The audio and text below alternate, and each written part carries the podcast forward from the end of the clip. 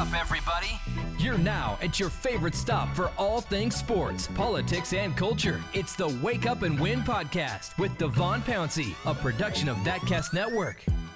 Hey now, say now, you're tuned in to the Wake Up and Win podcast, and I am your host, Devon Pouncey. We are here in the beautiful city of Portland, Oregon, at the Living the Dream Studios. Once again, ladies and gentlemen, I got D Boy alongside me. What's going on, player? What's up, bruh, bruh? Man, glad to be back at it behind this microphone, ready to rock out. So much to talk about. It's really a lot out there to discuss. And I'm going to touch on a lot of different things today. And it will actually be an unorthodox episode because usually we end the episode with taking L's.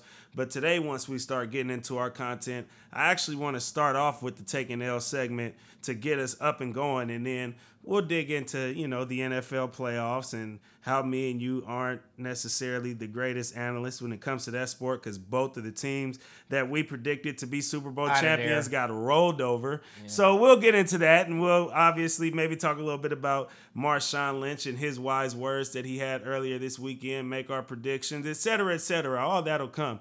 But taking L's will get us started. But even before we get to taking L's, we got to make some announcements because obviously we keep it rocking and rolling, got a whole lot going on. And so I'll start off on my end. Let's see. Let's just start off with Portland State University. Um, a couple games coming up. One game this Saturday. They'll face off against Idaho State. 7:05 tip-off. Um, it'll be at the Viking Pavilion, and then that will be followed up Monday. They play against Weber State at the Viking Pavilion as well, and that'll be a 7:05 tip-off. And then uh, both games on Pluto TV, so that's where you can go check it out. Get the Pluto TV app. That is the most efficient way to be able to watch those games and hear me on the call. Um, but also be on the lookout, especially next week. I'll probably give a little bit more details about it. But um, at the end of the month, January 30th, I believe, there's three games I'll be doing this year on 11 Sports. So that's actually uh, 11 Sports is a network that is a part of a cable provider, a cable company. Um, I know their games are broadcasted on ATT, Uverse, DirecTV, Dish, all pretty much of the big time cable providers outside of Comcast and Xfinity, which probably a lot of you have. But either way, if you don't, um, I would definitely, I'll definitely be giving you more details on the three games that I'll be doing here in the near future on 11 Sports Network. Um, Pacific University got a game Friday that I'll be doing at Pacific. They got the Wits this weekend. Anybody that knows Division Three NCAA basketball, you know that the Wits are two powerhouses. Whitman always at the top and ranked pretty much in the top five throughout the season. Whitman University, and you also have Whitworth University, who's always hovering around in that top 15, top 20 as well. Um, so they're always the toughest games. They're the toughest games, especially in the Northwest Conference, which Pacific plays in. That teams look forward to, knowing that you're going to have both of these teams either coming in that weekend, which they'll be doing here in Forest Grove, or you got to go out and play your two weekend games at the Wits. It's always one that you kind of get amped up for because you know that the toughest competition that you'll probably play in the season will be those two teams. So um, both of those games, the Whitman game will be Friday. I will be on the call for that, women's and men's. The women's team is still undefeated in conference play, four and zero. They are rocking and rolling right now. And then the men's game will follow at 8 p.m. on Friday. Saturday they play as well, but I'll be at Portland State rather than Pacific. Um, also, Still got one more date for Export this month. DJing, rocking it out at Export. That'll be next Saturday, January 25th. So keep that on your radars. It'll be the last vibes for the month of January. And then February dates will soon follow. But we'd love to see y'all out there on the rooftop at the 16th floor um, because the vibes are always A1 up there. The aesthetics are not to be matched. And the drinks are pretty good as well, ladies and gentlemen. I know y'all want to have a cocktail on a Saturday night, so come on and rock out there. Um, I think that's it for me. I, I do have some more stuff coming up, but that can wait until a little later on. But D boy, you got anything coming up? Any big events? Comedy Talk show, me. comedy show, man. Dirty comedy. Uh, what we said we on number five, six, something like that. Six. That's coming up on uh, Wednesday, the 22nd. So a little bit less than a week away now. So it's crunch time. We pushing tickets, we pushing flyers. We at barbershops, beauty salons, the whole nine. You feel me? So come on out. Next week, I believe 7 p.m. Um, is with the start time or the doors, the doors open. open? Yeah, yeah. And then 8 o'clock, we're going to be rocking and rolling. So uh, next Wednesday, come see a good night of comedy and myself performing a song or two. And then um, on the 24th, I'll be performing in the Bay Area in Suisun uh, with, with Young Alfie and the crew. Uh, we, we got Maniac Flame in the building. We Yeah. got we got New Money Breeze in the building. And we got T Weez in the building. So it's a real family affair in the buzz down. So 22nd out here in Portland, 24th out in the Bay. So it's no excuse not to tap in and see me t- sometime soon. And then I'll be in LA right after that. So my whole little circuit, Yeah. you feel me? Booked We- and busy, baby. West Coast, baby. Booked and busy. Booked and Yes, busy. indeed. So that's all I got for announcements. There you go. We got through that pretty quick. Like I said, it's still obviously a lot more, but it can wait. I want to dig into some content, and as I mentioned before, D boy, we are going to start this podcast episode out different because Taking we're Ls. going to start with the Taking L segment. Um, obviously, we've explained it time and again. The Taking L segment is a segment where we discuss who takes either a loss or a lesson. You can kind of figure that out for yourself whether you feel our take is coming is giving somebody a loss or something a loss or if our take is really trying to teach a lesson based on whatever the chosen topic is um, throughout the rest of the show we'll continue to give our winning formulas like we do because it is the wake up and win podcast but we'll start it off with the take an l segment and i want to start off with the plethora of layoffs happening across the country at iHeartRadio. Um, I don't want to use the word triggering because I'm kind of over it nowadays, but um, I definitely can relate. I can I can empathize with. I can sympathize with. You name it. The several personalities, program directors, employees that were laid off in local radio throughout the country, including right here at the iHeartRadio station in Tigard, Oregon. Um, you know, obviously, I had a pretty wild story as far as when I was laid off back in 2017. I was actually laid off on my daughter's birthday, so that made it even crazier of a day. Is the day that's supposed to be a good, happy day? We're supposed to be celebrating my daughter. Ended up being the day that I got laid off from doing my radio show at a local level. So I can totally understand the wild array of feelings that exist when getting laid off from radio. I mean, you got confusion, you get supported, so sometimes that can help you out, but also there's times where you really don't want to hear the good and the positive and the support that people have for you because your confusion, your anger, um, your stress levels are a lot more intense than the support that you're getting, which is still good to receive because there will come a time where those stress levels kind of come down. There will come a time where the confusion will kind of come down because you know you still got to bounce back and get it together and put one foot in front of the other, especially if you want to have a career in that particular field. So being able to kind of come back to that support that you weren't necessarily um, a great recipient of because you just were so angry and just in a mood that didn't really want to hear the supportive things that folks has to say it is still nonetheless to have that support come your way because it will be kind of a launching pad for you to move forward after you get backed up from being knocked down. But um, I think really what interests me more than anything outside of like I said my personal experiences and me you know wanting to send my well wishes to the many local radio hosts that lost their jobs this week and are still losing their jobs. It's a running list. It more so happened in the realm of music. Um, sports stations weren't really affected as much because I've seen the list. Um, news stations weren't necessarily affected as much. I even asked Justin, my boy Justin Myers, who I did the show with when we were over at Alpha. I asked him, I'm like, hey man, you all good? I'm just checking in to make sure you didn't get laid off this week because he works for Rip City Radio, which is an iHeart station. And he essentially said none of the sports guys got touched, which also makes sense because they have a little bit of a double backing at that particular station being that they're contracted with NBC Sports Northwest, but kind of looping you into this D boy as a local artist who actually knows one of the local personalities that got laid off here in radio.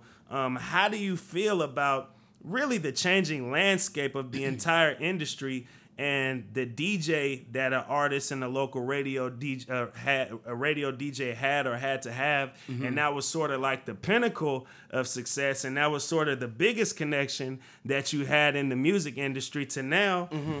We don't really see anymore. They're getting dropped left and right. How does So that first change? off, first off, do you think that like the streaming is the direct correlation as to why it's only the music? 100%. people that you- That's why you think the sports and everything is pretty much safer. I guess you would say right now. One hundred percent, because they have, and I think streaming, playlisting, which obviously derives from streaming as well. Um, now you know what what records are doing numbers, and that makes it a lot easier for you to decide what records are going to get played over the airwaves. You're not hearing as many DJs breaking records anymore because they pretty much have their hands tied because Mm-hmm. the higher ups are telling them you have to play this record or you have to play that record because they're already having success.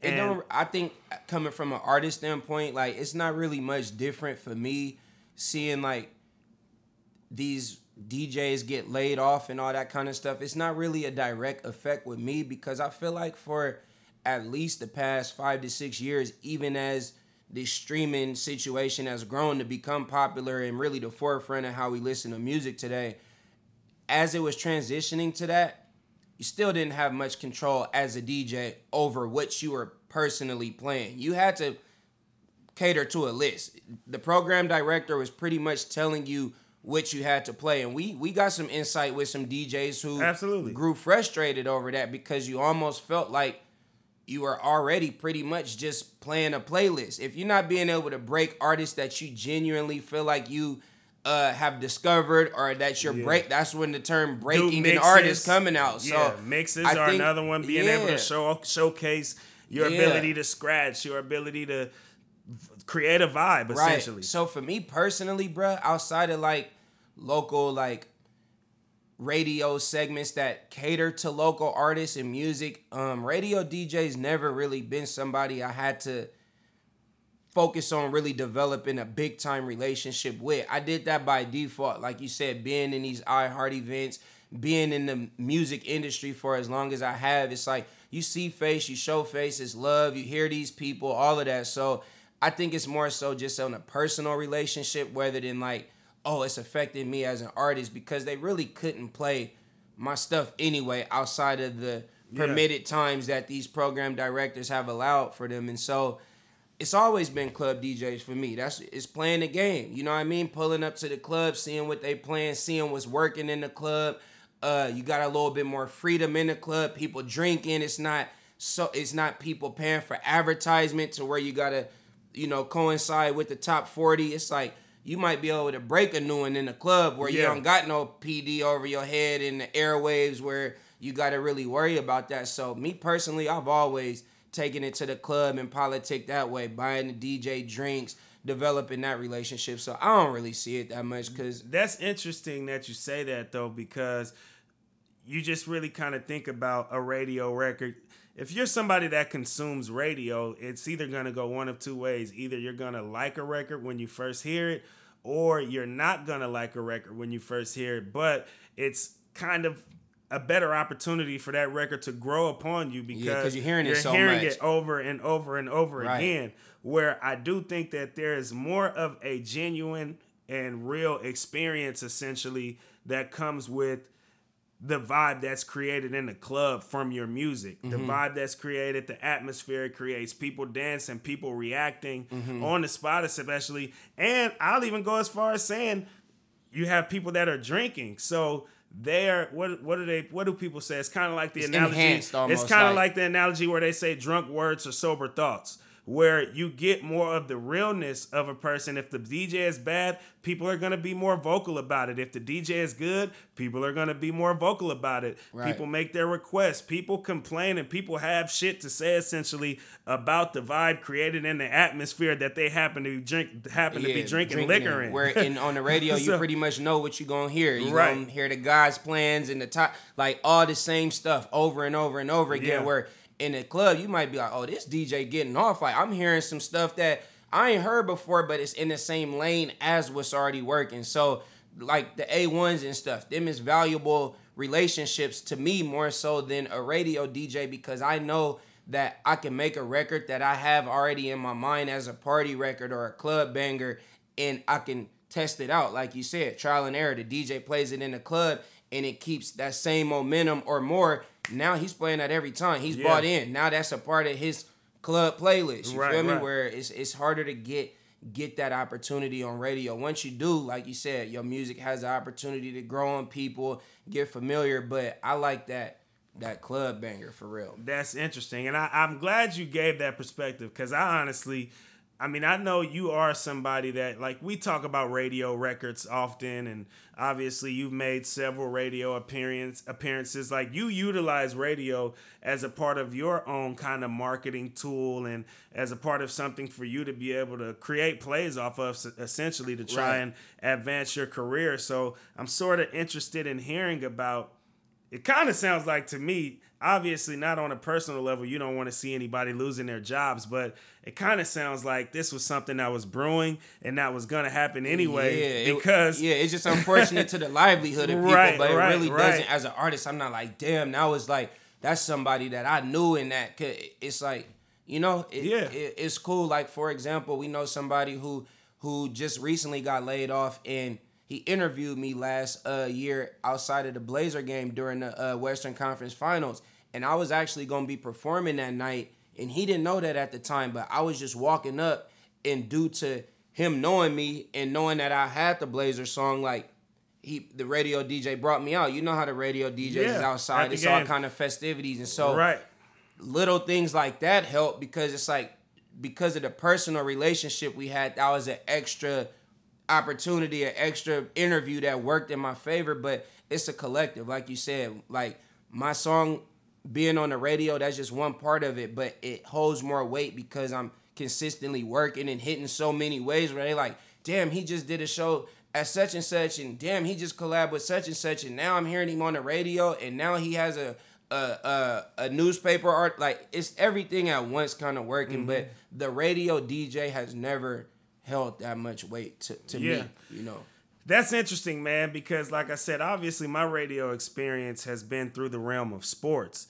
And I had my sports radio show, as I mentioned. I was laid off from my sports radio show. But every time I see something like this happen where I hear about a friend of mine that I used to work with that's no longer working in radio, that no longer has a job, you hear about these wave of layoffs, it really makes me grateful for one of my mentors who I won't even name, but one of my mentors telling me when I first came into radio to make sure that I had my own content, make sure that I had my own production, and make sure that I was being creative outside of just the radio station. Utilize the radio station for it for what it's worth but it's a tough industry to crack. It can be a cutthroat industry. Make sure that my podcast, obviously, which is what we're doing right here with Wake Up and Win, that I keep that going, that I keep that rolling because I'm one that can also vouch for the fact that when you do get laid off, it definitely disrupts your creative energy because there's so many things that come into play, as you mentioned, livelihoods.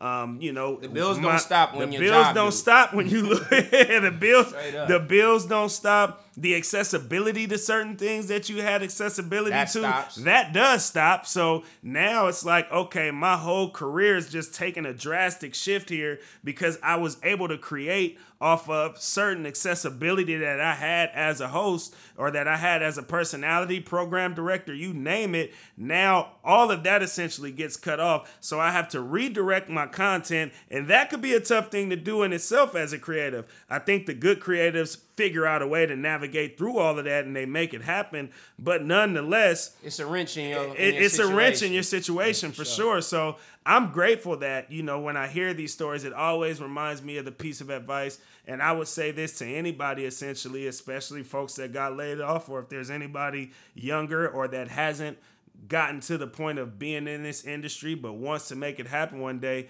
Make sure that you're creating your own production. Make sure you're creating your own content that will always and forever be yours. So, regardless of if you have the high moment where your dream come tr- comes true and you have a radio show like I was able to do in my early 20s, like I literally had my dreams come to fruition as my first gig essentially you can still have your content there while you're going through that process or when it all falls down, which it did for me as well, I still had my wake up and win content to be able to piggyback and rely on. So, um, yeah, I just want to encourage creatives to make sure that you are out creating your own work because there are multiple streams, multiple outlets, and multiple ways to be able to get that done. And try not to rely on the corporations if you don't have to because it's a tough industry, man. it's a tough industry.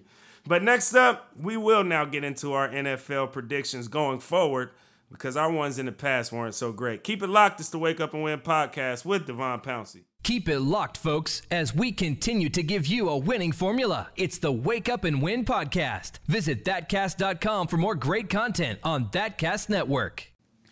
So, D Boy, Talk to me. it's four teams remaining. Mm-hmm. Neither one of those teams are the New Orleans Saints. Neither one of those teams are the Baltimore Ravens. You lost before me though.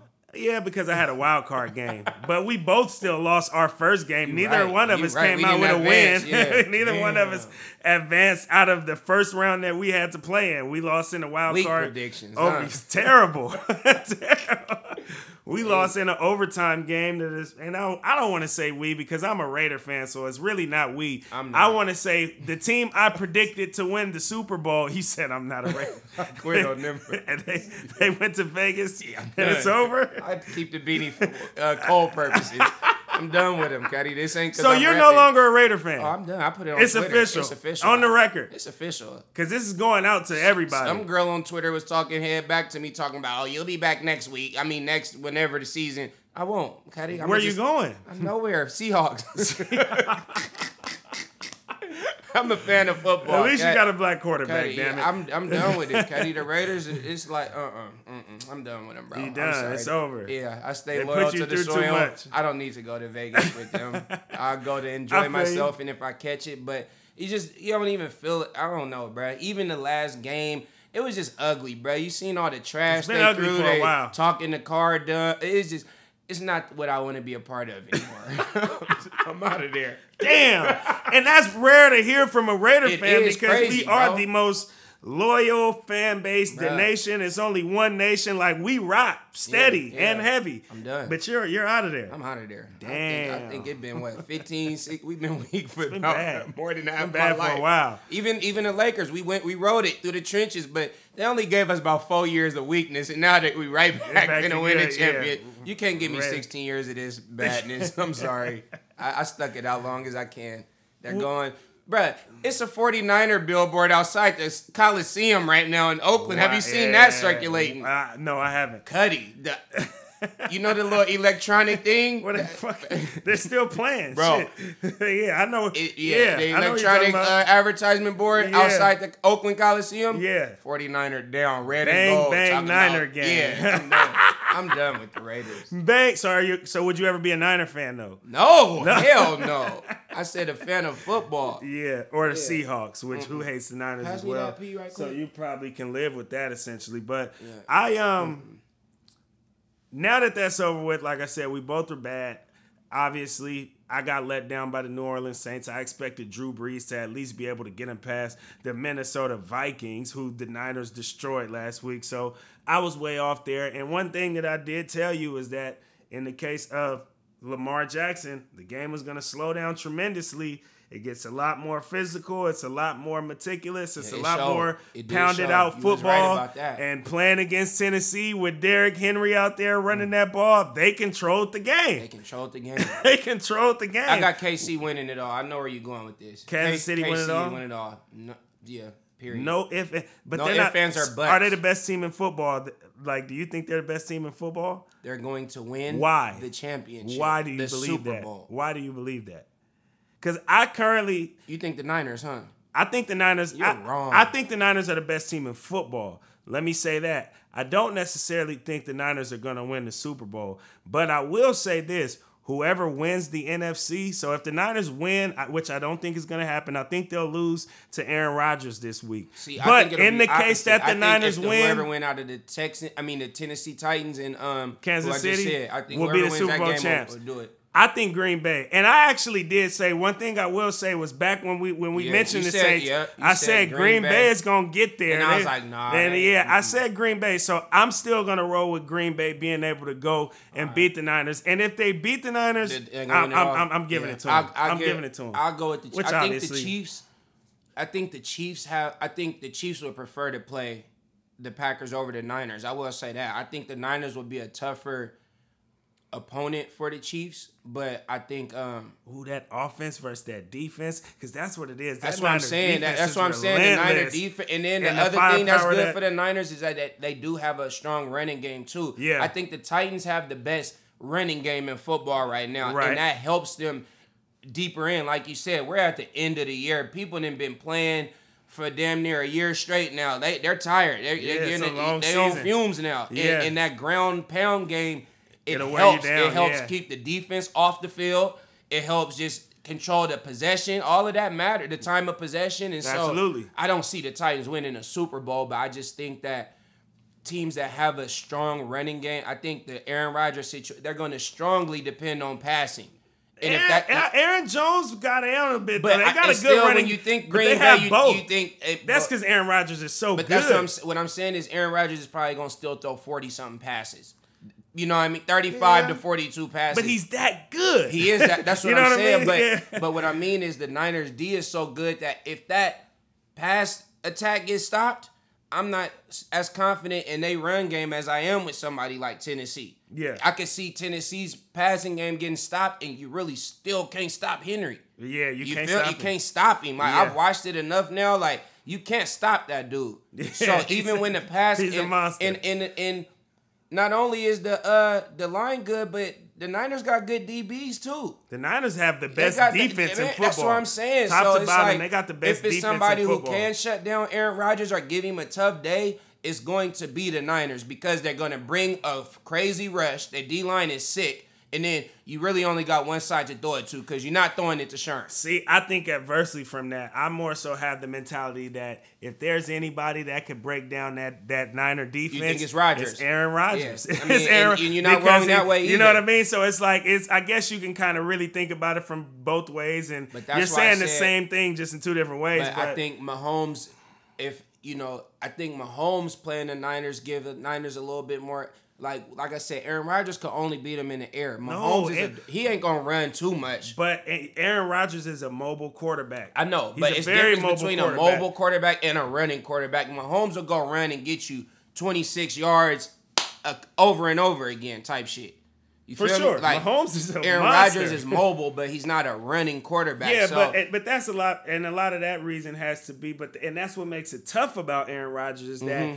Aaron Rodgers is good at moving around in the pocket, and that makes it tougher on what you already mentioned, which are still really good DBs. When you have somebody who just doesn't get tackled, Tackled, yeah. that's where the Niners have been able to get to these quarterbacks that they've had to play so far. Mm-hmm. Obviously, they only played against Kirk Cousins, which isn't the greatest test. So I'm interested in seeing them play against this Green Bay team, which they beat earlier in the year, but can completely different season. I don't even really incorporate that into what I believe can be or will be this weekend. But Aaron Rodgers is a quarterback who knows how to stay on his feet and he knows how to put the ball in the breadbasket. He's so precise with his passes. And the longer a quarterback can stay on his feet and be precise with the passes and the throws that they make, the more pressure that it puts on any defense. I think even more so than having somebody who can, yeah, because Mahomes can do everything. He's a dual threat. He can pass it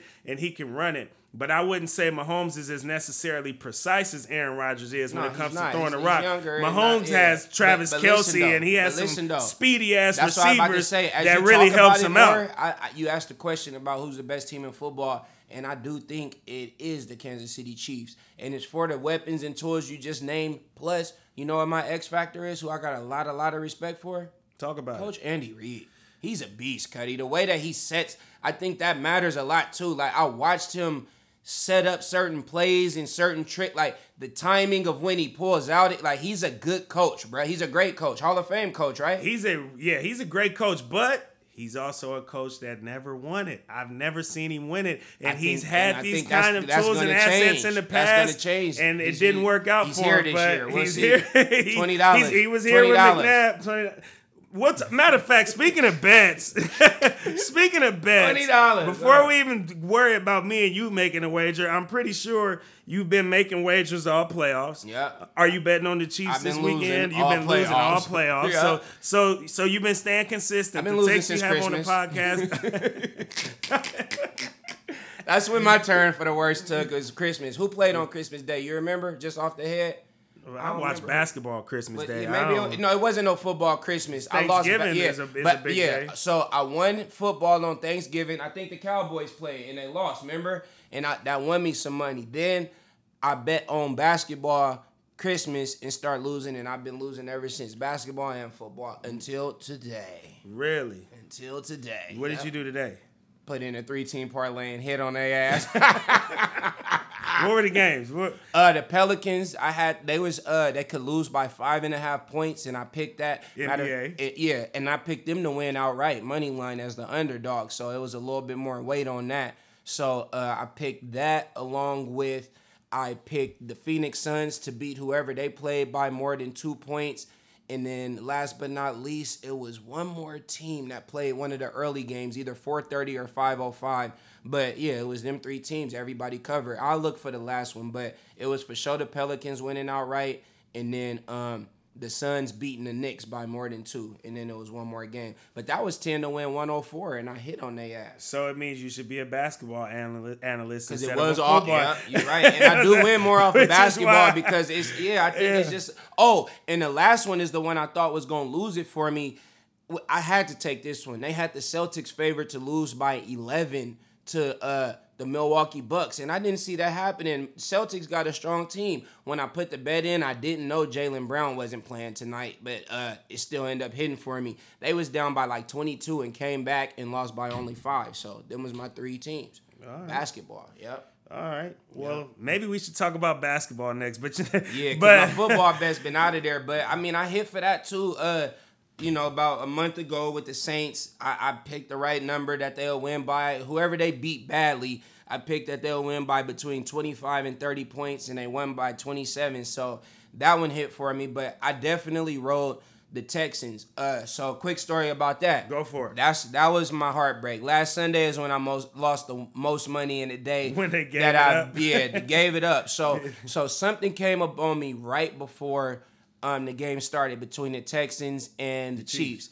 And I put in a decent amount uh, on the Texans as the underdogs to win. It just felt right to me. So, as we know, it started off real right to me 7 0, then 14 0, then 21 0. What you think I did? Open the betting app and put some more money on it because I just knew they was going to win at the time. So, I started betting, like I said, on the numbers. Like, if the, now at this point they got a 21-0 lead, damn near 24. 24. They took it So- to 24-0. So I was betting they'll win by between 25 and 30, 31 through 35, 14 through 7. Like I was betting damn near every single uh, yeah, like, I was yeah, yeah, betting yeah. on each number Rank- pretty like much point it, yeah, it give you like five five uh five numbers. So like I said, 25 to 30, 31 through 35, stuff like that. So I was just picking basically covering all that. Like I was like up 24 to 0, they for sure gonna win me my main money line bet. So now let me just put more juice on it to see how much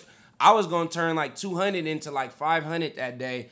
And it didn't go my way. I watched it, and I'm gonna tell you, Bill O'Brien pissed me off, and I seen you tweet it, and that's when I knew it was over. When they did that freaking punt, That- uh, that fake punt, when they Yeah. did not need to, did the game to shifted, and it never went back It- their it never went and back. they went into the uh, they went into the locker room at halftime down, and then gave up a quick touchdown, and it was it- once they went down ten, I knew it was over. And that was the problem. That was the problem. game changer because to me, what that play was, especially being that it didn't work out.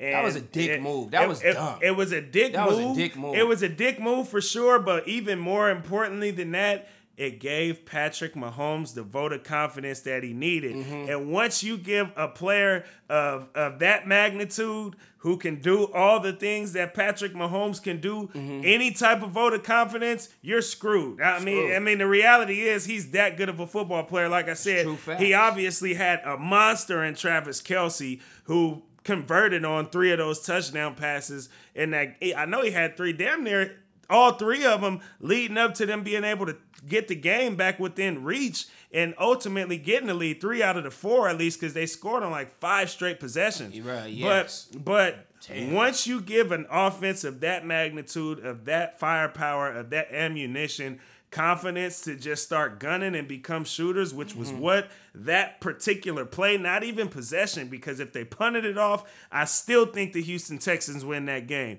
But because they didn't punt it, they gave Patrick Mahomes great field position. And coulda went and he completely converted different on it. It would have they went punted it completely different if they punted Yeah, it away. if they would've would've won. yeah, they would have won. won. I I, I truly believe that because crazy. because that offense found that vote of confidence that it needed. That team got the momentum that it needed. They were still on their home field, and that was just probably Bill O'Brien's worst mistake he's ever made as a football coach Mm-hmm. in his entire life. I agree. I agree. And it was to the point where, you know, at like I said, at 24 to 0, I was already counting that initial hit. I'm already like, okay, I'm up 200. Let's make this five. Like, you feel me? And it just, it just, everything went wrong that could go wrong after going right for that first five minutes or whatever. So it was just a wrap.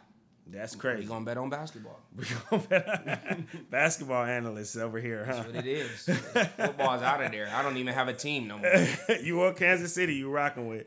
So yeah, you got Kansas City. I got Green Bay because Green Bay was kind of my one B um, when it came to which teams were gonna win the Super Bowl in the first place. So I'm gonna keep rolling with them because I believe in Aaron Rodgers. And you know what else I like about Green Bay politically?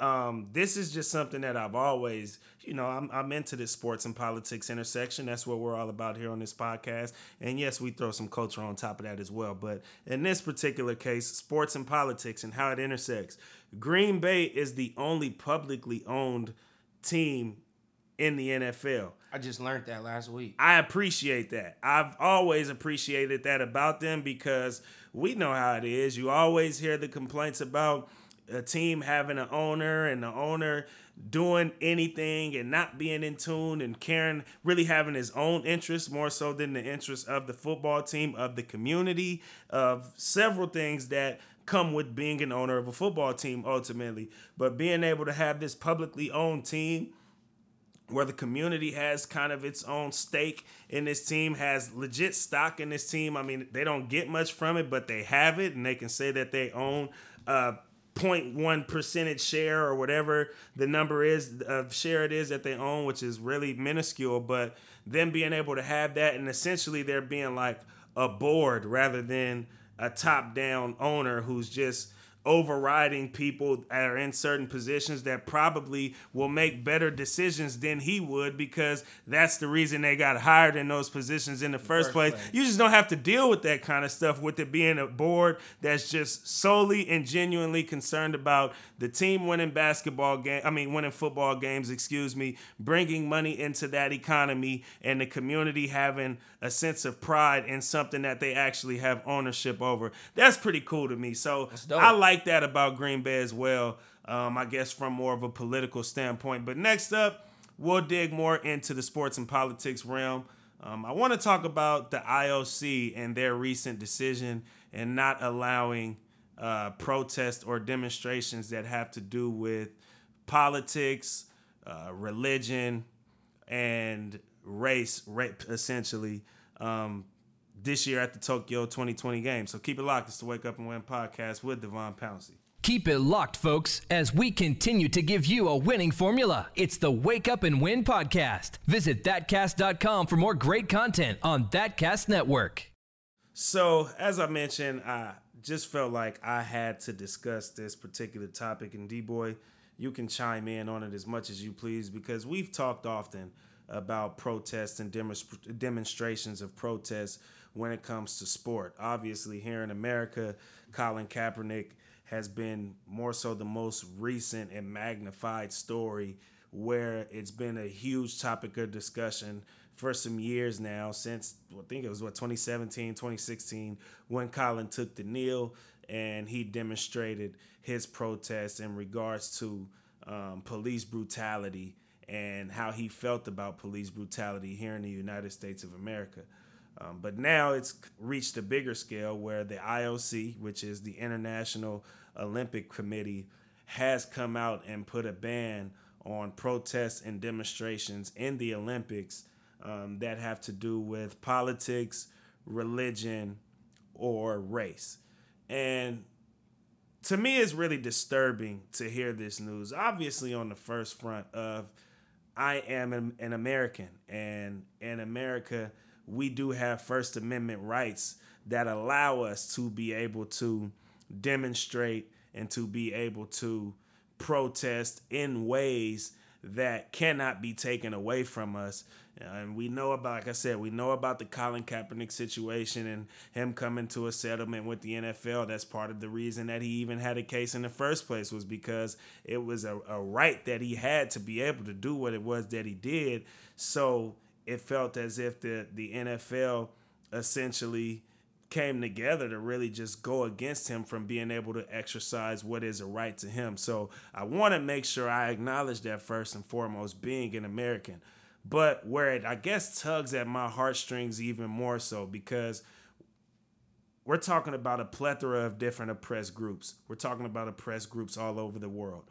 Oppressed groups that all deal with their own types of oppression where I've always been a guy that says oppressed groups should support each other, but I'm also a guy that understands that each oppressed group doesn't necessarily deal with the same types of oppression. And I think that that's something to be noted and to be uh, keyed in on with what it is that I'm about to say.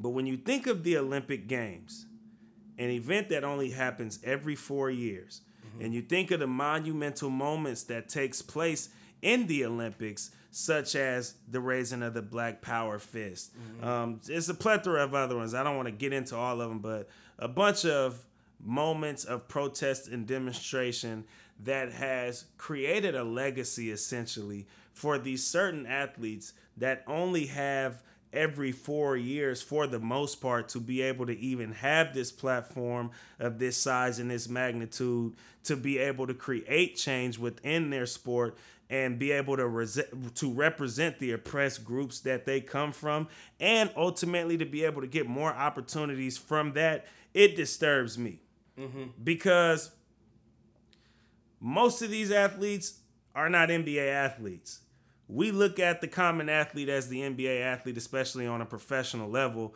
and these NBA athletes they have platforms all the time because the NBA has been genius in a way to where it's made itself the biggest, probably one of the biggest, because I know their soccer league's bigger, but it's definitely made itself um, more out there and it's magnified itself year round to where people are always following what these NBA players are doing, what they're not doing, what they're going through, trades that are happening, what's happening on the court, off the court, et cetera, et cetera. Mm-hmm. Most other sports, especially most other Olympic sports, athletes don't necessarily have that opportunity to be able to do such a thing. So for me, I really feel for the athletes who get to come out, represent their countries, represent where it is that they come from, represent whatever religion it is that they're that they're going through and being that slither of hope for their background essentially and when they get the opportunity to put on for their background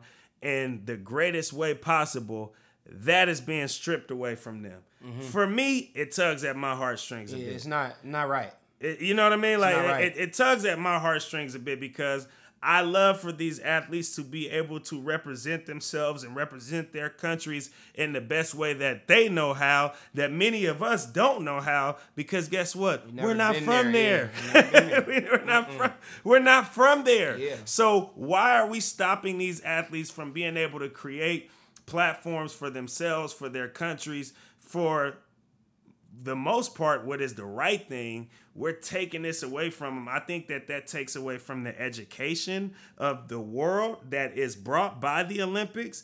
I don't like that. I think it takes a, a, a real level of like takes away a level of like freedom of expression damn near. Like, sure. That's what I have a problem with. It's like as long as you're doing it within re- like you said the raising of the fist like that's just a symbolism that has been created you know over time but it was done the right way. It wasn't done with violence. It wasn't done with uh, profanity. So i just think that it, it, it's, it's not okay to take away somebody's freedom of expression like that. Yeah, I mean, and, and that's what, like I said, that's what really bothers me more than anything is I just feel like the educational aspect of the Olympics is going to be taken away and it's going to be hindered greatly. Mm-hmm. Now, what I am interested in seeing from that is which athletes are going to be bold enough and brave enough to still stand up and demonstrate whatever it is that they want to demonstrate for their country. But that also runs the risk of them not being able to participate in the Olymp- in the Olympics ever again because, like I said, it's an every four year event. it's not a year in and year out event. You you get one season off. You get a certain amount of games off. It's not that when it comes to this sport. Uh, this is a when it comes to this event. Excuse me. This is an event where people work their entire lives just to get this to this particular point and they only got one shot at it. They only get one crack at it because their prime isn't necessarily as important because the separation of years from when they get to perform on this particular stage and platform it just ranges in a much farther stint. And so like i said i i just really really want to see what athletes are going to come out and still kind of rebuttal this terrible decision that I think is being made by the International Olympic Committee. Um, I, I will be one to support them on my small little platform that I have right here on the Wake Up and Win podcast.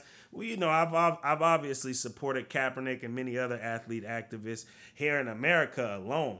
So now I want to dig deeper into politics that's going on in the world by way of these athletes that I believe there's going to be maybe a few, obviously not as many as there could have been. I believe there'll be a few that'll still kind of rebuttal this whole stance taken by the IOC. Of course. So that's all I wanted to really say on that take is those athletes, if you feel like you just have the urge or the need to do it, there's a community out there supporting you to do so because the decision is just nasty ultimately by the IOC.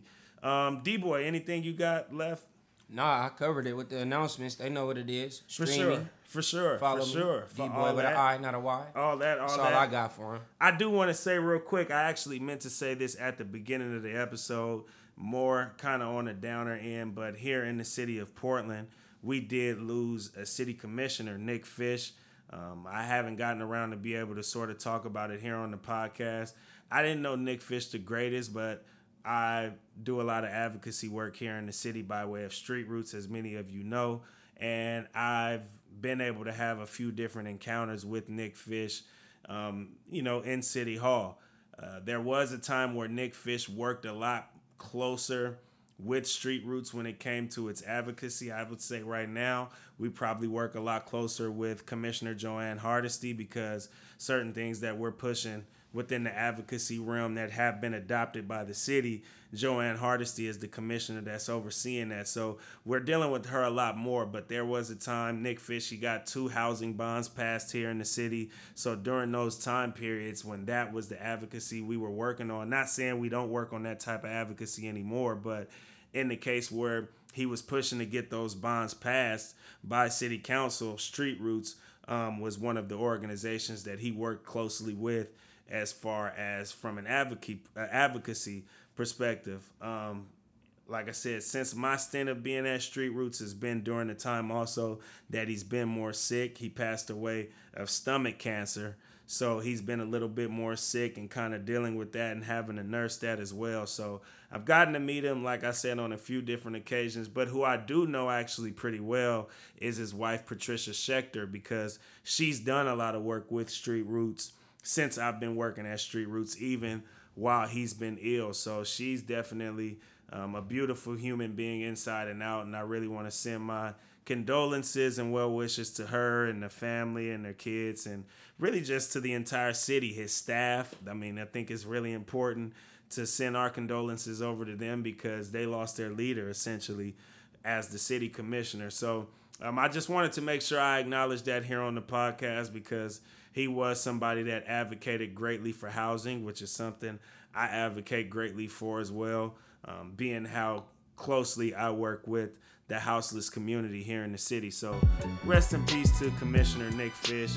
Um, and on that note, I'll be sure to tell you all to uh, give it your all in whatever it is that you do. And we will leave y'all the only way that we know how, and that is to stay woke and go win.